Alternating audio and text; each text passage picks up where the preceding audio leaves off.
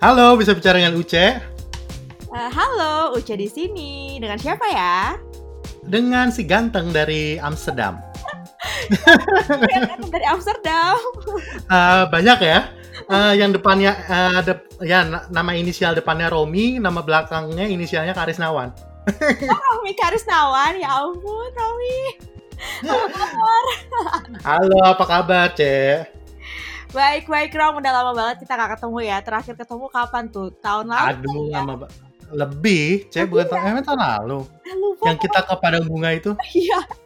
Oh iya deh, eh tahun lalu tau Rom, ini tuh karena corona aja jadi seakan-akan waktu tuh berlalu cepet banget. Oh iya bener ya tahun lalu, bener. Itu tahun lalu iya. pas lagi spring. Iya, sekarang terlalu banyak hal yang terjadi jadi gue udah kayak kayaknya udah lama banget deh. Iya. Kayaknya udah lama banget padahal sebenarnya masih ya masih tahun lalu Rom. Cuman karena iya. ke mana-mana aja nih selama tahun ini nggak bisa ke mana-mana jadi ya begitulah. Iya, makanya. Jadi kabar baik nih. Alhamdulillah baik, sehat walafiat. Tidak. Alhamdulillah. Nah sekarang lagi di mana, Cek? Masih di tempat yang sama? Masih, masih di Berlin nih. Ini udah tahun kelima gue di Berlin, Rom. Ya ampun. Ah, tahun kelima? Iya, udah tahun kelima. Lah, bukannya... Oh, uh, bukannya lo di Belanda dulu sempat lama juga? Iya, gue di Belanda 2 tahun. Terus deh gitu gue dapat kerja di Berlin uh -huh. tahun 2015. Uh, Desember gue pindah ke Berlin. Udah lama banget ya. Udah lama banget. Itu juga Gila, gue, gue masih junior banget sekarang. Ya, Berarti... Aja gitu dong gue jadi berasa tua banget nih padahal kan nggak gitu Rom oh nggak gitu atau gitu, gitu. Jadi sebelum kita melangkah lebih lanjut nih ya, hmm. gue bakalan perkenalin uh, diri lo nih, Cek. Ya, yeah. oke. Okay. Nah, jadi untuk yang dengar, uh, Uce ini kita kenalan pas kita tahun lalu. Jadi pertama kali loh kita kenalan tahun lalu dan cuma sekali kita ketemu. Bener. Iya kan? Bener. Bener banget ya. Tapi langsung asik ya, Rom? Oh, asik banget. Kan kita asik. Tapi emang gitu sih kalau orang Indonesia di luar negeri gitu ya ketemu sama orang Indonesia lain itu jatuhnya lebih cepat akrab gitu kan. Yeah. Terus kita jalan-jalan di Amsterdam. Iya, benar. Iya kan?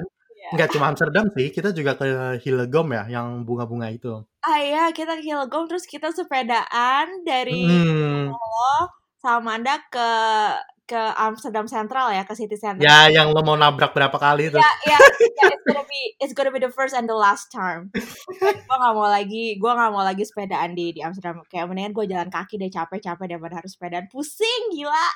Jadi lo kuliah di Belanda nih ceritanya? Jadi gue kuliah di Belanda. Jadi tuh gue kuliahnya di Groningen. Gue di Groningen uh. Uh, setahun. Terus deh gitu. Uh, jadi sebenarnya program gue tuh dua tahun. Dan hmm. tahun kedua ini tuh uh, gue harus nulis tesis.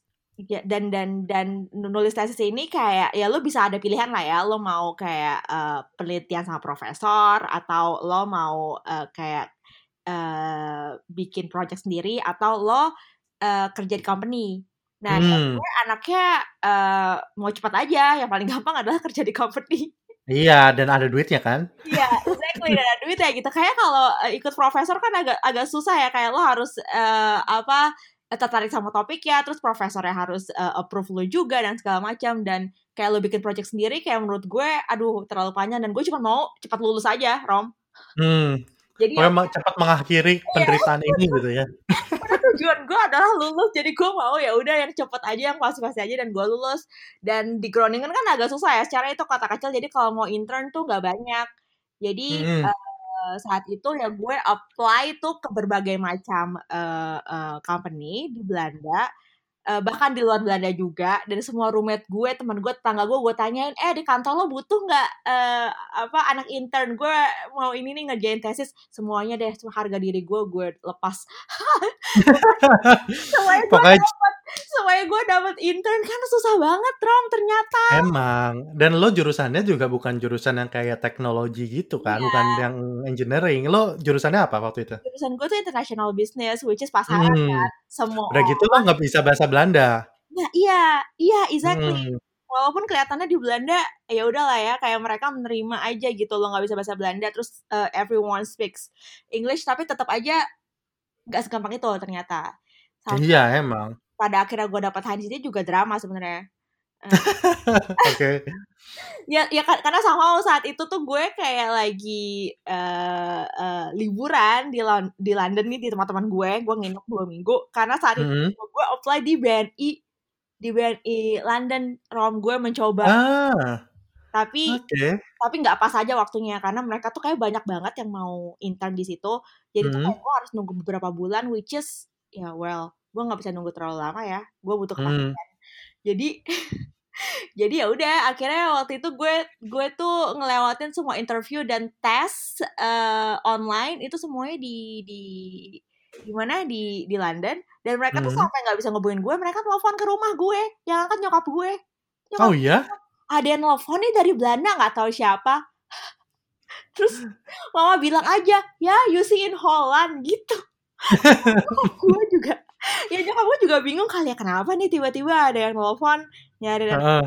gitu tapi akhirnya alhamdulillah ya keterima ya udah akhirnya gue oke okay. jadi itu cerita di Heinz terus uh, Heinz itu di ceritanya Heinz. habis lulus lo pindah ke Bern itu kenapa jadi tuh waduh itu juga panjang tuh ceritanya jadi pokoknya Heinz drama kan gitu. gue diterima di Heinz terus gue kerjain tesis di sana terus abis mm. itu uh, ya udah kelar uh, itu waktu itu enam bulan mm. bulan tapi setelah itu kayak gue eh, masih harus revisi banyak tes segala macam kan. Jadi eh, kayak setelah selesai dua bulan tuh gue nyelesain tesis terus lulus terus habis itu uh, drama baru nih dimulai. Karena gue mau nyari kerja gue nggak langsung pulang. Gue mau uh, cari kerja dulu nih cari pengalaman di hmm. Belanda. Which is lo dapat uh, ini kan apa namanya Zukiar Zukiar betul. Buat satu tahun. Nah lo ambil tuh Gue ambil tuh. Nah. Lagi bayaran 600 euro, 600 euro, Bu. Oh, sekarang murah, coy. Sekarang cuma seratusan. Demi apa lo? Iya, atau 200 gitu. Hah? Kok bisa? Nah, sekarang murah banget. Karena emang mungkin mereka mau mengetrek waktu zaman itu kan uh, kayak dua tahun lalu, tiga ta dua tahun lalu deh kayaknya, atau tiga tahun lalu gitu kan Belanda lagi ekonominya lagi naik ya. Uh. Terus mereka mau banyak job market, mereka mau attract uh, orang asing juga. Oh gitu. Uh -uh. Oh my god, gila 600 euro tuh mahal banget. Gue langsung berasa Emang. Itu, Emang. Itu apa? Itu seingat gue waktu gue lulus 2018 berarti. Kayak ya dua tahun dia 2017 atau 2018 gitu. Harganya jadi murah dipotong. Oh ya? Mm -mm. Wah gila, itu itu oke okay banget sih maksud gue gue udah mencak-mencak banget sih itu 600 euro tapi ya apa daya ya akhirnya iya udah deh gue bayar aja minta suaka kan orang asing ini iya mau minta suaka aja susah ya mahal mbak terus ya udahlah long story short gue apply itu dan gue mulai mencari pekerjaan nih which is gak hmm. gampang jadi tuh gue kayak uh, awalnya gue fokus di Belanda aja ya karena gue pikir ya udahlah gue udah dapet zukir Belanda ya nggak ya hmm. juga gitu terus sebulan dua bulan tiga bulan berlalu nih Rom uh, kayak kayak ya gue apply banyak banget tapi uh, uh, tapi ya gue juga banyak banget interview sih tapi at the end ya ya gue nggak dapet gitu sampai hmm. akhirnya um, setelah beberapa bulan tuh bokap gue nih udah mulai ya udahlah kamu di di Indo aja hmm. uh, apa ngapain di sana juga kayak kalau kamu nggak dapat dapat kerjaan kayak buang duit doang gitu hmm. terus gue dilema dong antara antara uh, gengsi nih pulang gengsi ya kau pulang gengsi dong udah tanggung. gue udah, udah ngotot banget enggak ya gue mau di sini dulu. Tapi di satu sisi kan juga gue ya gimana ya bener sih ngabisin duit doang. Jadi hmm. akhirnya saat itu dengan setengah hati nih gue ya udah deh gue balik Indo Uh, tapi gue tetap apply apply tuh. Dua gue dua bulan balik Indo orang. Gue apply apply. Oh lo udah balik tuh sempet? oh oke. Okay. terus Indo tuh uh, to, uh, uh, Rom. Karena bokap gue juga ya gimana ya kayak ya udah kamu uh, pulang aja kalau mau sambil cari-cari di sini gitu lah biasa hmm. Terus kan gue juga nggak enak ya karena uh, gue juga mau part time di Belanda tapi kayak agak sulit kayaknya part time di Belanda nggak kayak di di Jerman somehow. Terus gue Hah? Di sini gampang kalau kerja di kayak restoran toko-toko gitu kan nah, gampang terus duitnya lumayan. Gue tuh pernah uh, gue tuh pernah sampai nyamperin kayak ke Starbucks gitu-gitu ya atau toko mitra. Gue ya, toko Indonesia aja. Nah, di Utrecht waktu itu di toko Mitra tuh gue nanya. Ah.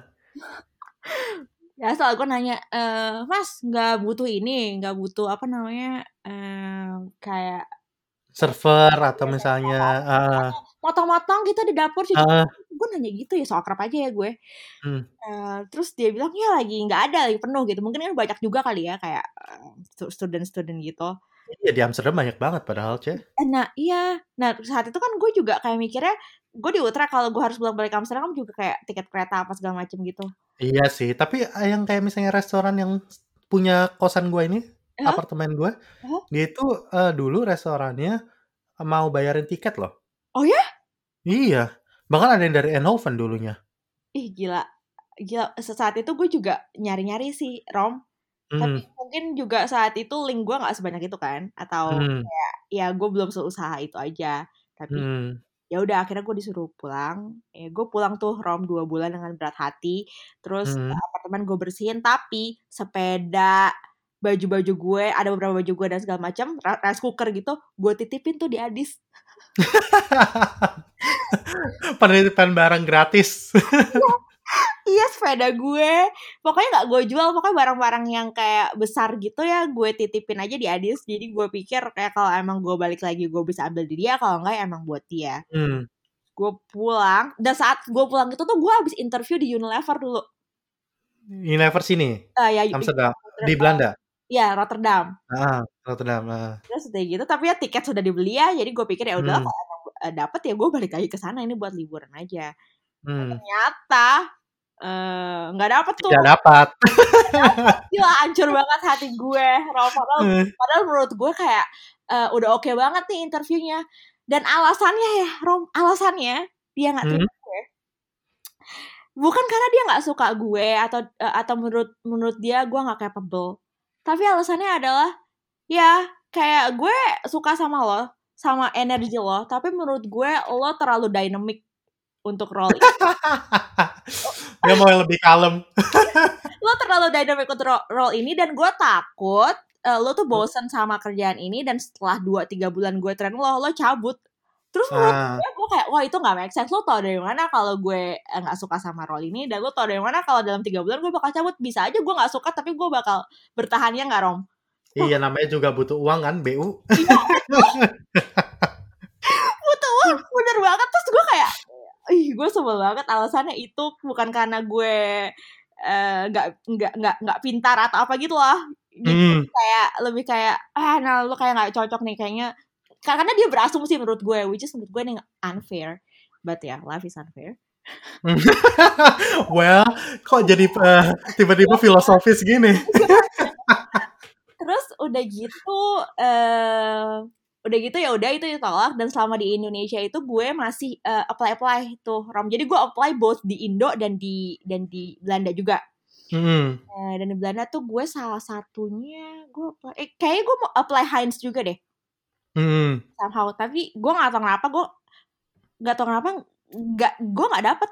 Padahal waktu itu HR adalah orang Indo which is menurut gue wah asik nih bisa gue uh, tapi kan HR-nya juga kan banyak orangnya. Belum tentu yang ngurusin aplikasi lo sih dia. Ya, dan juga nggak ada nggak ada nepotisme coy di sini.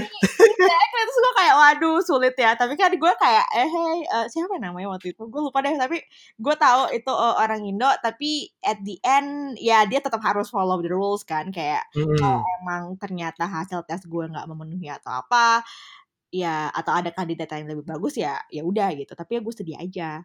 Mm-hmm. terus di Indo yeah. di Indo di Indo juga gue udah dapat offer rom. Mm. gue udah dapat offer terus gue drop. Terus gue setelah uh, pokoknya eh, bokap lu gimana tuh? bokap gue bokap gue nanya kayak apa sih yang kamu cari? Aku mencari.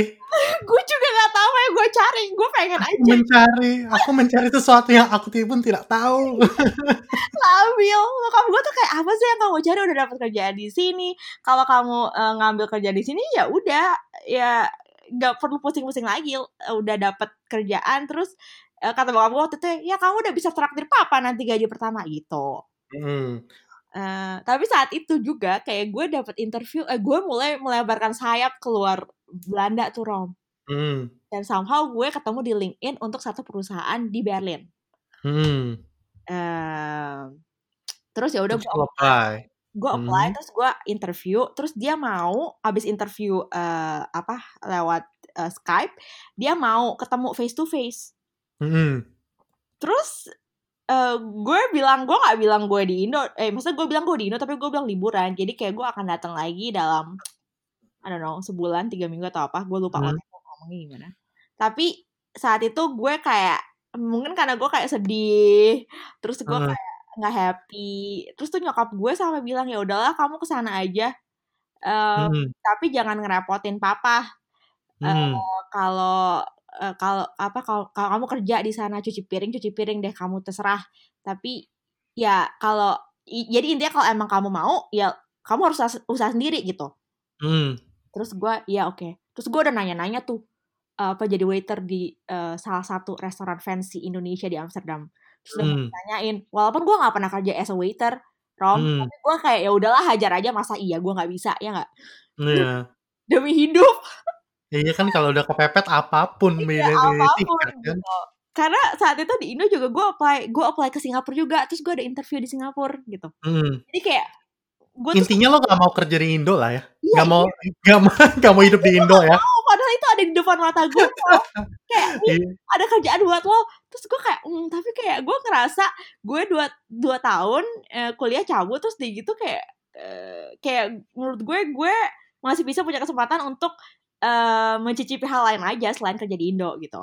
Hmm. menurut gue maksudnya gue nggak bilang eh apa kerja di Indo itu nggak oke atau apa ya Hmm. Maksudnya kerja di Indo totally oke banyak teman-teman gue yang kerja di Indo juga mereka kayak eh, karirnya bagus eh, Ya, dan segala macam tapi tiap orang beda dan juga menurut lo at that point of time kan. Iya, Maksudnya untuk saat itu gitu. ya Mungkin sekarang atau lima tahun lagi lo mau balik ke Indo kan? ya exactly Bisa tapi aja. saat itu kayak gue ngerasa eh, gue punya kesempatan aja untuk itu yang yang nggak bisa gue sia-siain kalau Hmm. ya gitulah jadi saat itu akhirnya gue memutuskan ya udah gue bakal balik ke Belanda sampai visa gue habis kalau sampai visa gue habis gue gak ada pekerjaan gue balik Indo Oke. Setahun kan ya itu Hmm. kayak setahun terus gue bilang ya udah eh, pokoknya supaya nggak penasaran aku balik ke eh, ke sana gue bilang sama bonyok gue em, gue sebisa sebisa mungkin nggak ngerepotin dan kalau emang di satu titik gue ngerasa ya udah deh kayak gue udah gue udah usaha tapi nggak dapet ya udah gue balik Indo yang penting kan udah usaha rom Hmm, bener sih. Gak nyesel. nggak nyesel nah gue cabut lah saat itu tapi gue dikasih eh, saat itu bokap gue masih baik ya udah ini kayak kayak dikasih uang jajan terakhir nih Hmm. untuk hidup lagi di sana sebulan habis itu tapi gue harus kerja setelah itu Hmm. Tapi Rom, saved by the bell ya. Ya. kan selalu. Kalau udah kepepet tiba-tiba tangan Tuhan langsung menolong. Gue tuh udah deg-degan. Waduh, gue harus kerja di waiter gimana? Terus gue ditakut-takutin. Eh, ini tuh kayak berat banget. Terus kayak gitu karena ini restoran fancy gitu ya, lo tuh harus bisa buka eh champagne. Foto. ah. Terus gue kayak, waduh, gimana ya? Eh terus gitu deh, terus udah gitu kayak pressure-nya, pressure-nya tinggi apa segala macam. Kayak pressure sih menurut gue kayak ya, gue biasa dengan pressure ya. Tapi Hmm. gue nggak tahu pressure gimana kalau gue jadi waiter dimarahin orang misalkan di depan orang banyak atau Hmm. dimarahin bos lo atau apa gue nggak tahu tapi saat itu gue ya udahlah masa iya sih gue nggak bisa tapi emang emang apa ya emang safe by the bell aja ya gue nggak tahu itu doa dari nyokap gue apa doa dari gue atau apa pas gue balik gue langsung dapet tiga offer Oh iya, di Berlin semua. Enggak, jadi em, jadi gue interview Mm-mm. eh, jadi kayak eh, right after right after that kayak gue jadi gue tuh balik bulan Oktober ya dan Mm. bulan Oktober itu oh jadi bulan Oktober itu intinya gue balik pertama kali adalah gue ke Berlin untuk interview sama perusahaan ini Mm. yang mana gue nggak dapet Oh iya? nggak gue nggak dapet tuh padahal gue ke Oh, Oke. Gue ke Berlin terus gue ketemu gue interview dan semua semuanya gue bayar sendiri tuh kayak Hmm. Ya iyalah. tiket. karena biasanya di di ini tuh eh, eh, rom di di cover kalau mereka invite tapi secara mereka startup ya duitnya nggak ada Ya, udah enggak, tapi kan juga uh, it's different. I mean, you put your uh, location in your CV is in Netherlands, right? It's not I in know, like, Indonesia. I mean. Exactly. I mean uh, kalau tiket Yeah. dari Indo ya gue bayar sendiri tapi maksud gue uh, I thought that they will pay for transportation from Netherlands to Berlin. Ah, ya ya ya, Gue oke. pikir gitu. Tapi enggak, Mhm. tapi ya udah nggak apa-apa ya. Maksudnya Heeh. toh nggak nggak nggak gitu mahal juga. Gue naik Mhm. Ba Flixbus. eh Flixbus, iya Flixbus bener. Yang 10 jam. Aduh, iya tapi jadi tuh gue ya udahlah ya murah ini terus gue em, cari Airbnb gitu. Jadi Mhm. dua hari gitu lah. Jadi sebelum sebelum jadi gue sisain satu hari di mana gue bisa istirahat dan dan Mhm. eh, prepare. Terus gue nggak dapet tuh. Saya pas Mhm. mau balik gue dapet tiga tiga offer. Jadi gue ada interview tiga. Mhm. em, satu di startup di Amsterdam, satu Mhm. kayak kayak marketing consultant gitu, Mhm. satu lagi di Berlin. Nah, role yang lo apply itu sama semua? Jadi role yang gue apply tuh dua sama satu beda. Ah, emang lo pengen nyarinya marketing gitu atau gimana? Jadi em, gu- Atau apa aja waktu saat itu? saat itu saat itu eh, ka- karena di Heinz gue tuh internnya tuh as a procurement procurement Ah, Oke, ah. handle kayak eh, media agency sama em, sama mobil waktu itu. Gue nggak tahu kenapa. Hmm. Jadi kayak mereka nerima gue karena background gue waktu di Indo gue tuh kerja di eh, media agency. Hmm. Jadi eh, gue ngurusin kayak pitching media agency gitu-gitulah. Hmm. Nah terus eh, that's why saat itu yang gue cari adalah either procurement atau sesuatu yang berhubungan dengan marketing. Kayak Hmm. digital marketing or offline marketing atau sesuatu yang berhubungan dengan itu gitu. Dan yang eh, yang di startup di Berlin eh sorry startup di Amsterdam ini itu em, berhubungan dengan marketing. Hmm. Namanya apa kalau boleh tahu? Namanya Dia bilang Cruncher. Enggak, gue lupa, gue lupa namanya Rong jujur. Oh. Jadi, jadi tuh dulu di Amsterdam tuh kayak ada uh, Amsterdam Startup Bootcamp atau apa gitu deh. Ya, ya. ah. Iya, jadi tuh saat itu gue ke sana sama Wicak, gue nggak tahu lo tau Wicak atau enggak. Hmm. Ah, tahu tahu Tahu Wicak. Wicak? Oh my god, Tahu, gue sempat ketemu juga berapa kali. Wicak tuh body gue cari kerja saat itu. Terus eh, kita, gue sama Wicak ke sana, terus kayak Mhm. kayak eh, kayak mereka punya booth ya. Gue datang nih siap put, gue sebar CV gue. nih, nih, nih, nih, nih.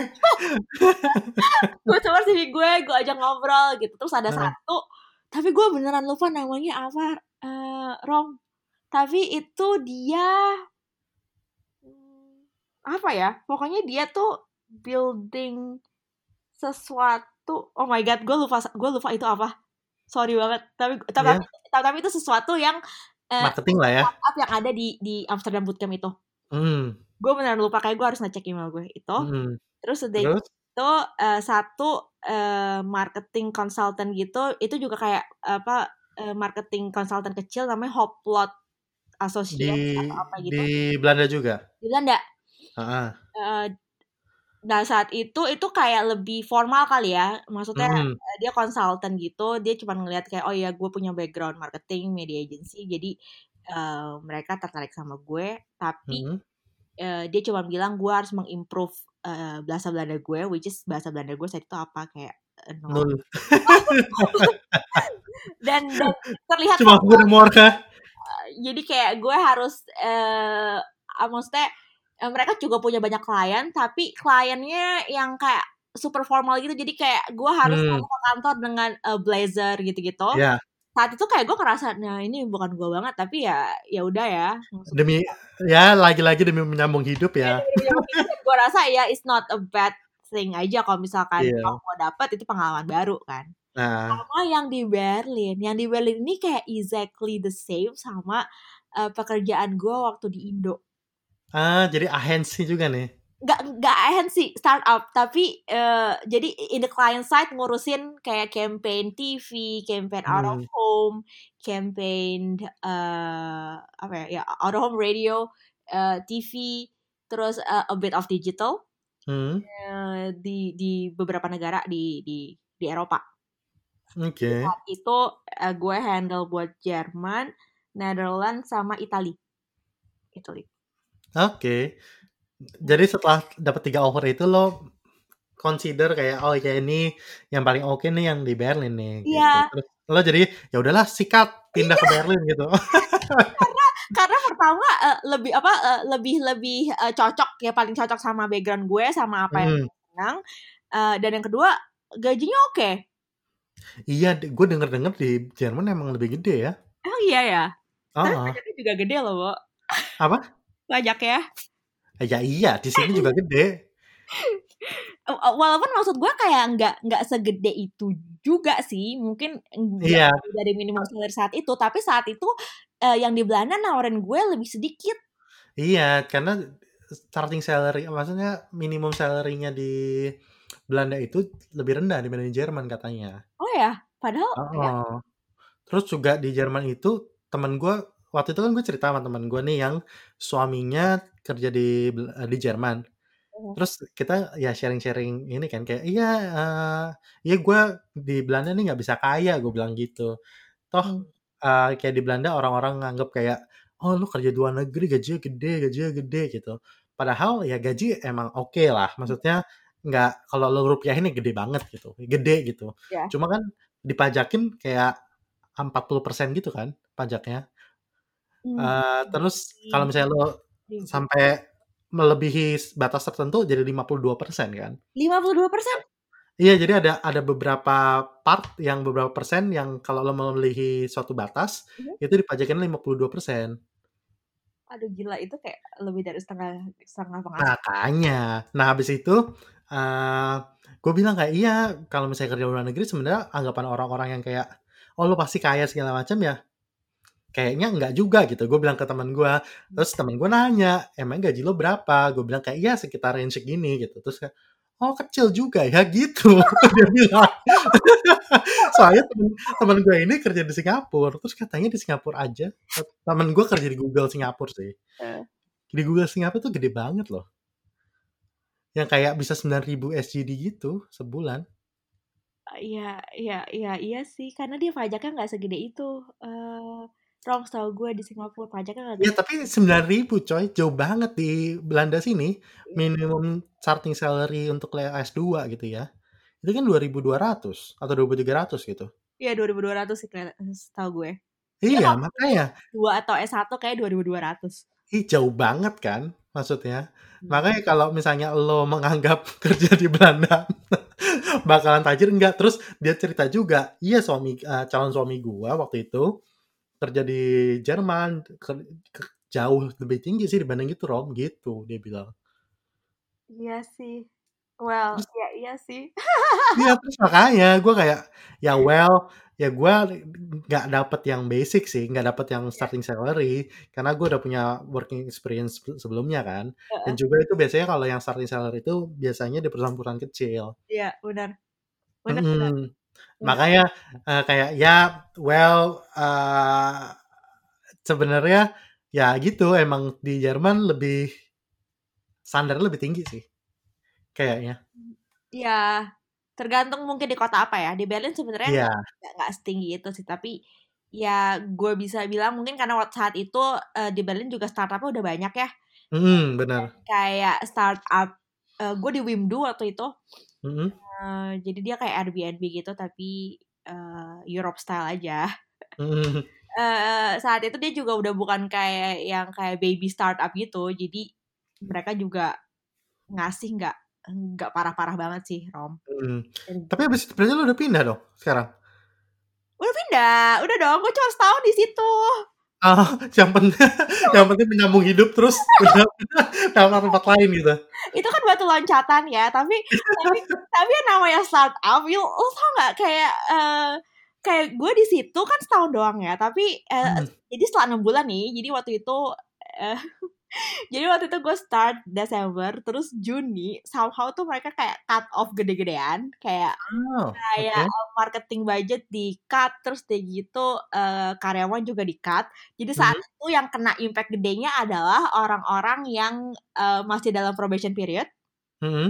dan dia mereka bilang orang-orang yang um, kontraknya limited mm -hmm. setahun gitu itu nggak nggak bakal diperpanjang lagi Oh, Oke, jadi emang lo udah siap-siap gitu ya? Ya, terus gue kayak, waduh, gue bukan bukan orang yang uh, uh, ya. Jadi itu di samping itu juga di, mereka banyak kayak ngasih package gitu untuk orang orang-orang yang misalnya gajinya udah tinggi, tapi dikasih package ya udah nih gue gaji lo kayak tiga bulan empat bulan tapi lo cabut gitu hmm. jadi mereka bikin kesepakatan supaya mereka nggak harus bayar uh, uang pesangon apa ya gitulah golden handshake gitulah ya ya jadi nah. kayak kayak kesepakatan aja jadi saat itu ya gue bukan orang yang kena tapi uh, vibe-nya udah nggak enak tuh Hmm. Ya, ya, ya, ya, udah gak enak. Maksud gue kayak udah dikat habis-habisan. Padahal mereka tuh ngomongin gitu setelah party, summer party gede-gedean tau gak?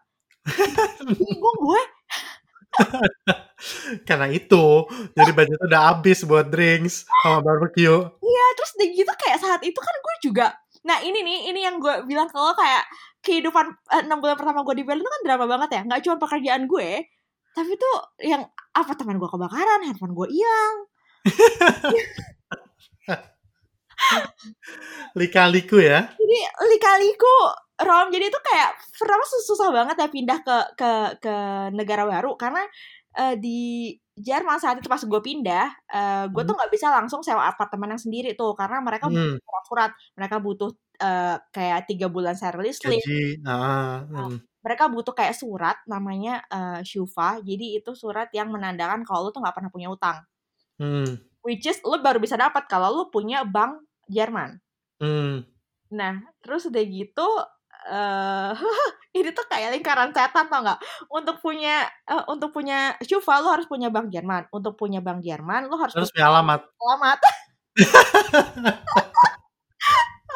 terus udah gitu untuk punya alamat, nah ini yang susah Rom karena lo harus uh, kayak register gitu kan ke uh ke apa? Ya, municipality. Ke, ke Burger Amt. Ya, municipality. Ya, ke city. Itu bahasa Indonesia ya? Uh, apa ya city hall itu apa ya? ya kelurahan. Kelurahan apa, kali ya, RT. Ya, kecamatan. Kecamatan. Ya itulah. Salah satu di antara itu ya. Pokoknya lo harus ke situ. Dan kalau nah. ke situ lo tuh harus ada kontrak dari eh apa eh renter lo. Hmm. Siapa yang mau ngeren ke gue kalau gue nggak punya Shufa dan salary slip dan segala macam.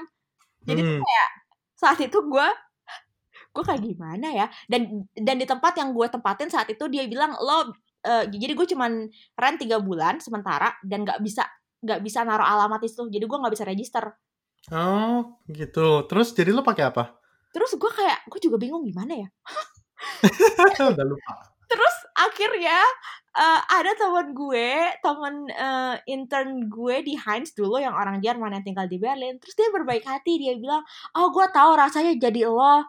Waktu di Belanda juga gue ngalamin hal yang sama. Ya udah nggak apa-apa." Uh, jadi dia tinggal sama pacarnya kan. Uh. Sedang gue diskusin dulu nih sama pacar gue, uh, boleh atau enggak kalau lo register di rumah kita sementara. Hmm eh terus dia ngurusin semuanya loh. Dia yang nyariin apa formnya dia yang ngisiin terus dia cuma bilang ke gue nih udah lo tinggal uh, langsung datang aja ke city hallnya. Oh baik banget baik banget. terus gue kayak aduh baik banget. Baik, baik banget tuh orang. Kalau kalau gak ada dia gue juga gak tahu harus gimana karena juga gue gak punya teman kan di sini. Ya teman-teman lo pada di Belanda semua ya? Semua. Gue gak punya teman di situ dan saat itu juga gue gak sengaja uh, ngubungin dia aja gitu eh iya gue di di uh, Ber di Berlin nih dapat kerja terus dia nggak ada ketemu. Dan gue juga saat itu nggak minta rom. Gue hmm. cuma nanya gimana ya menurut lo enaknya? Gitu. Terus dia nawarin kayak gitu. Terus hmm. gue kayak aduh gila nih orang baik banget. Jadi ya udah dari situ karena dia membantu gue gue punya alamat gue buka uh, bank uh, terus deh gitu gue punya slip gaji. Baru deh setelah itu gue pindah pindah rumah. Hmm. tapi pindah rumahnya juga karena kebakaran jadi aduh Rom jadi tuh jadi tuh uh, gue tinggal berempat ya saat itu hmm. uh, satu rumah ya kayak kayak kayak lo sama Manda gitu lah kayak hmm.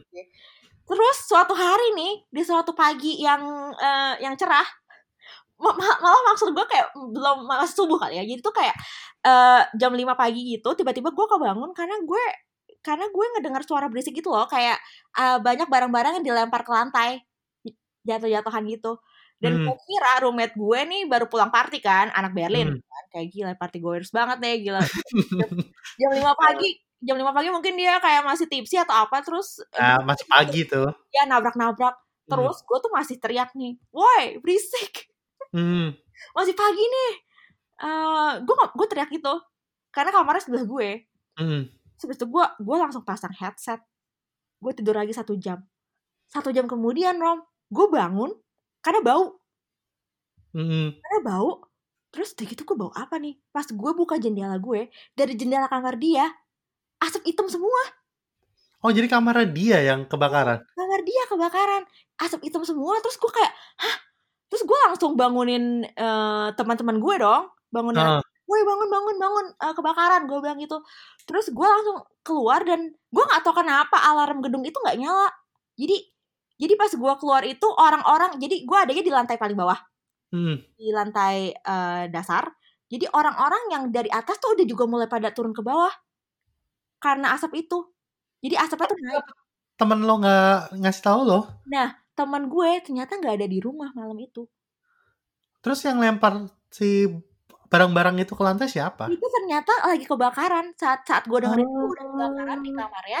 Jadi kayak lo kayak kebakar barang-barang kayak jatuh-jatuh gitu. Jatuh, oh gitu.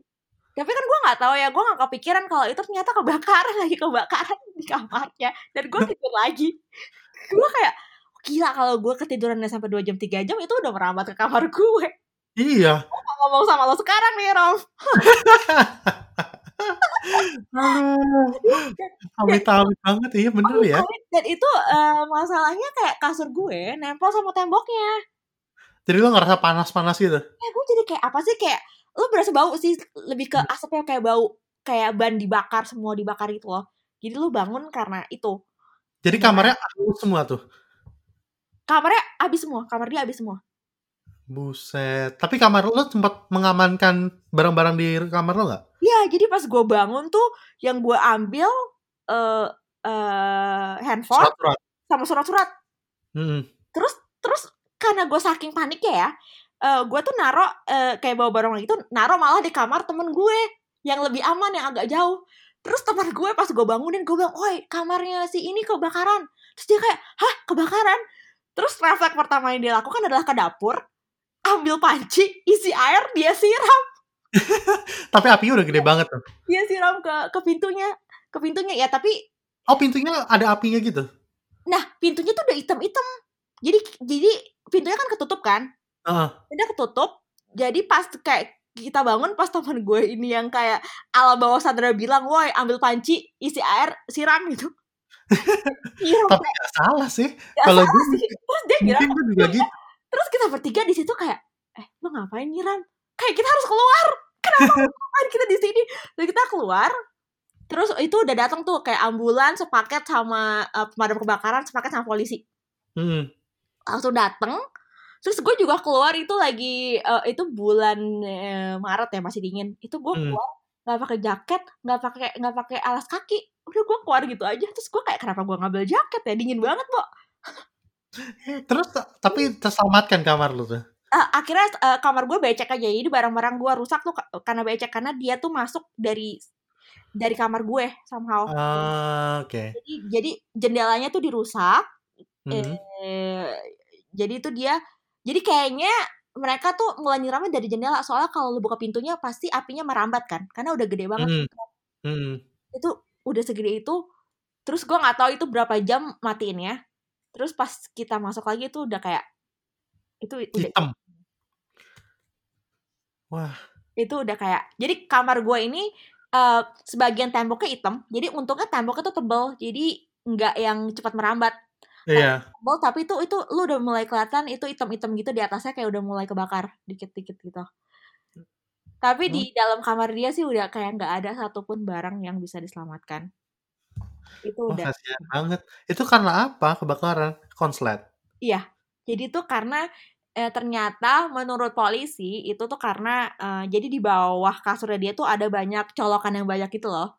Uh -uh. Uh, sambungan sambungan listrik yang banyak banget hmm. terus itu masih kesambung ke listrik dan di situ ada banyak chargeran gitu chargeran hmm. handphone chargeran laptop yang lo nggak nge-charge tapi aliran listriknya masih ada hmm. Jadi somehow mungkin karena kayak itu memanas ya terus ada percikan api di bawah di bawah kasur ada banyak kertas-kertas dan segala macam ya udah hmm, oke okay. wah gue sering tuh kayak misalnya di lo harus hati-hati ya kayak gitu di, di pinggir kamar di pinggir kasur gue kan kalau lo ngecharge lo biasanya nggak ngecabut chargerannya deh Nah, itu tuh gue belajar kalau bisa lo beli uh, steak dosanya tuh yang ada ada mati ya. tuh from. Ah, iya iya iya. Soalnya itu bisa terjadi karena sejak saat itu gue kayak setiap kali gue keluar rumah gue cek semuanya. Gue cabut cabutin. Okay. Soalnya lo nggak pernah tahu kan, kayak mungkin yeah. flight tiket atau memanas atau kayak lo nggak tahu berapa lama lo di luar. Karena mungkin dia ternyata udah beberapa hari nggak di rumah mungkin saat itu dia mikirnya oh ya gue cuman uh, sebentar keluar rumah tapi ternyata mungkin dia nginep di tempat temennya dan segala macam hmm. dan gue nggak tahu itu terjadi ah lebih parah lagi kemarin gue uh-huh. jadi housemate gue untungnya nggak kebakaran sih untung gue masih kerja dari rumah kan nih lagi corona gini uh-huh. jadi housemate gue itu dia uh, suka lupa matiin kompor sama oven Hah? Jadi waktu itu dia pernah berapa kali gitu, kayaknya matiin oven kayak tiga kali gitu lupa, uh-huh. matiin oven. Terus karena oven yang di kosan gue kan uh, emang kok kosan sih kayak apartemen lah, nggak kos ini. Dia apartemen gue ini uh, yang timer sama ovennya itu beda tuh uh, putarannya. Uh-huh. Jadi lo harus kalau matiin lo harus matiin dua-duanya. Matiin ovennya sama matiin timernya. Terus oh, iya, iya. Uh, ga, kompor gas itu dia lupa kayak dua kali gitu kayaknya matiin.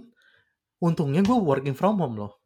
Jadi lo jadi lo ngelihat ya kalau itu itu nggak mati. Iya, tapi kayak jadi dia masak nih waktu itu dia masak saya pagi pagi dia masak kayak jam 10 gitu terus masak jam 10 selesai dia bahkan udah ngebersihin dia bahkan nyuci piring loh terus kan sinar matahari masuknya ke dapur tuh kalau pagi uh -huh. Jadi apinya nggak kelihatan. Oh, jadi uh, jadi uh, kompor lo ini ya? Kompor lo tuh kayak kompor, kompor gas. Ah, oke. Okay, uh, jadi kompor gas gitu kan. Terus apinya tuh nggak kelihatan, tapi uh, kan kedengeran gitu ya, ada gitu kan. Iya. Yeah.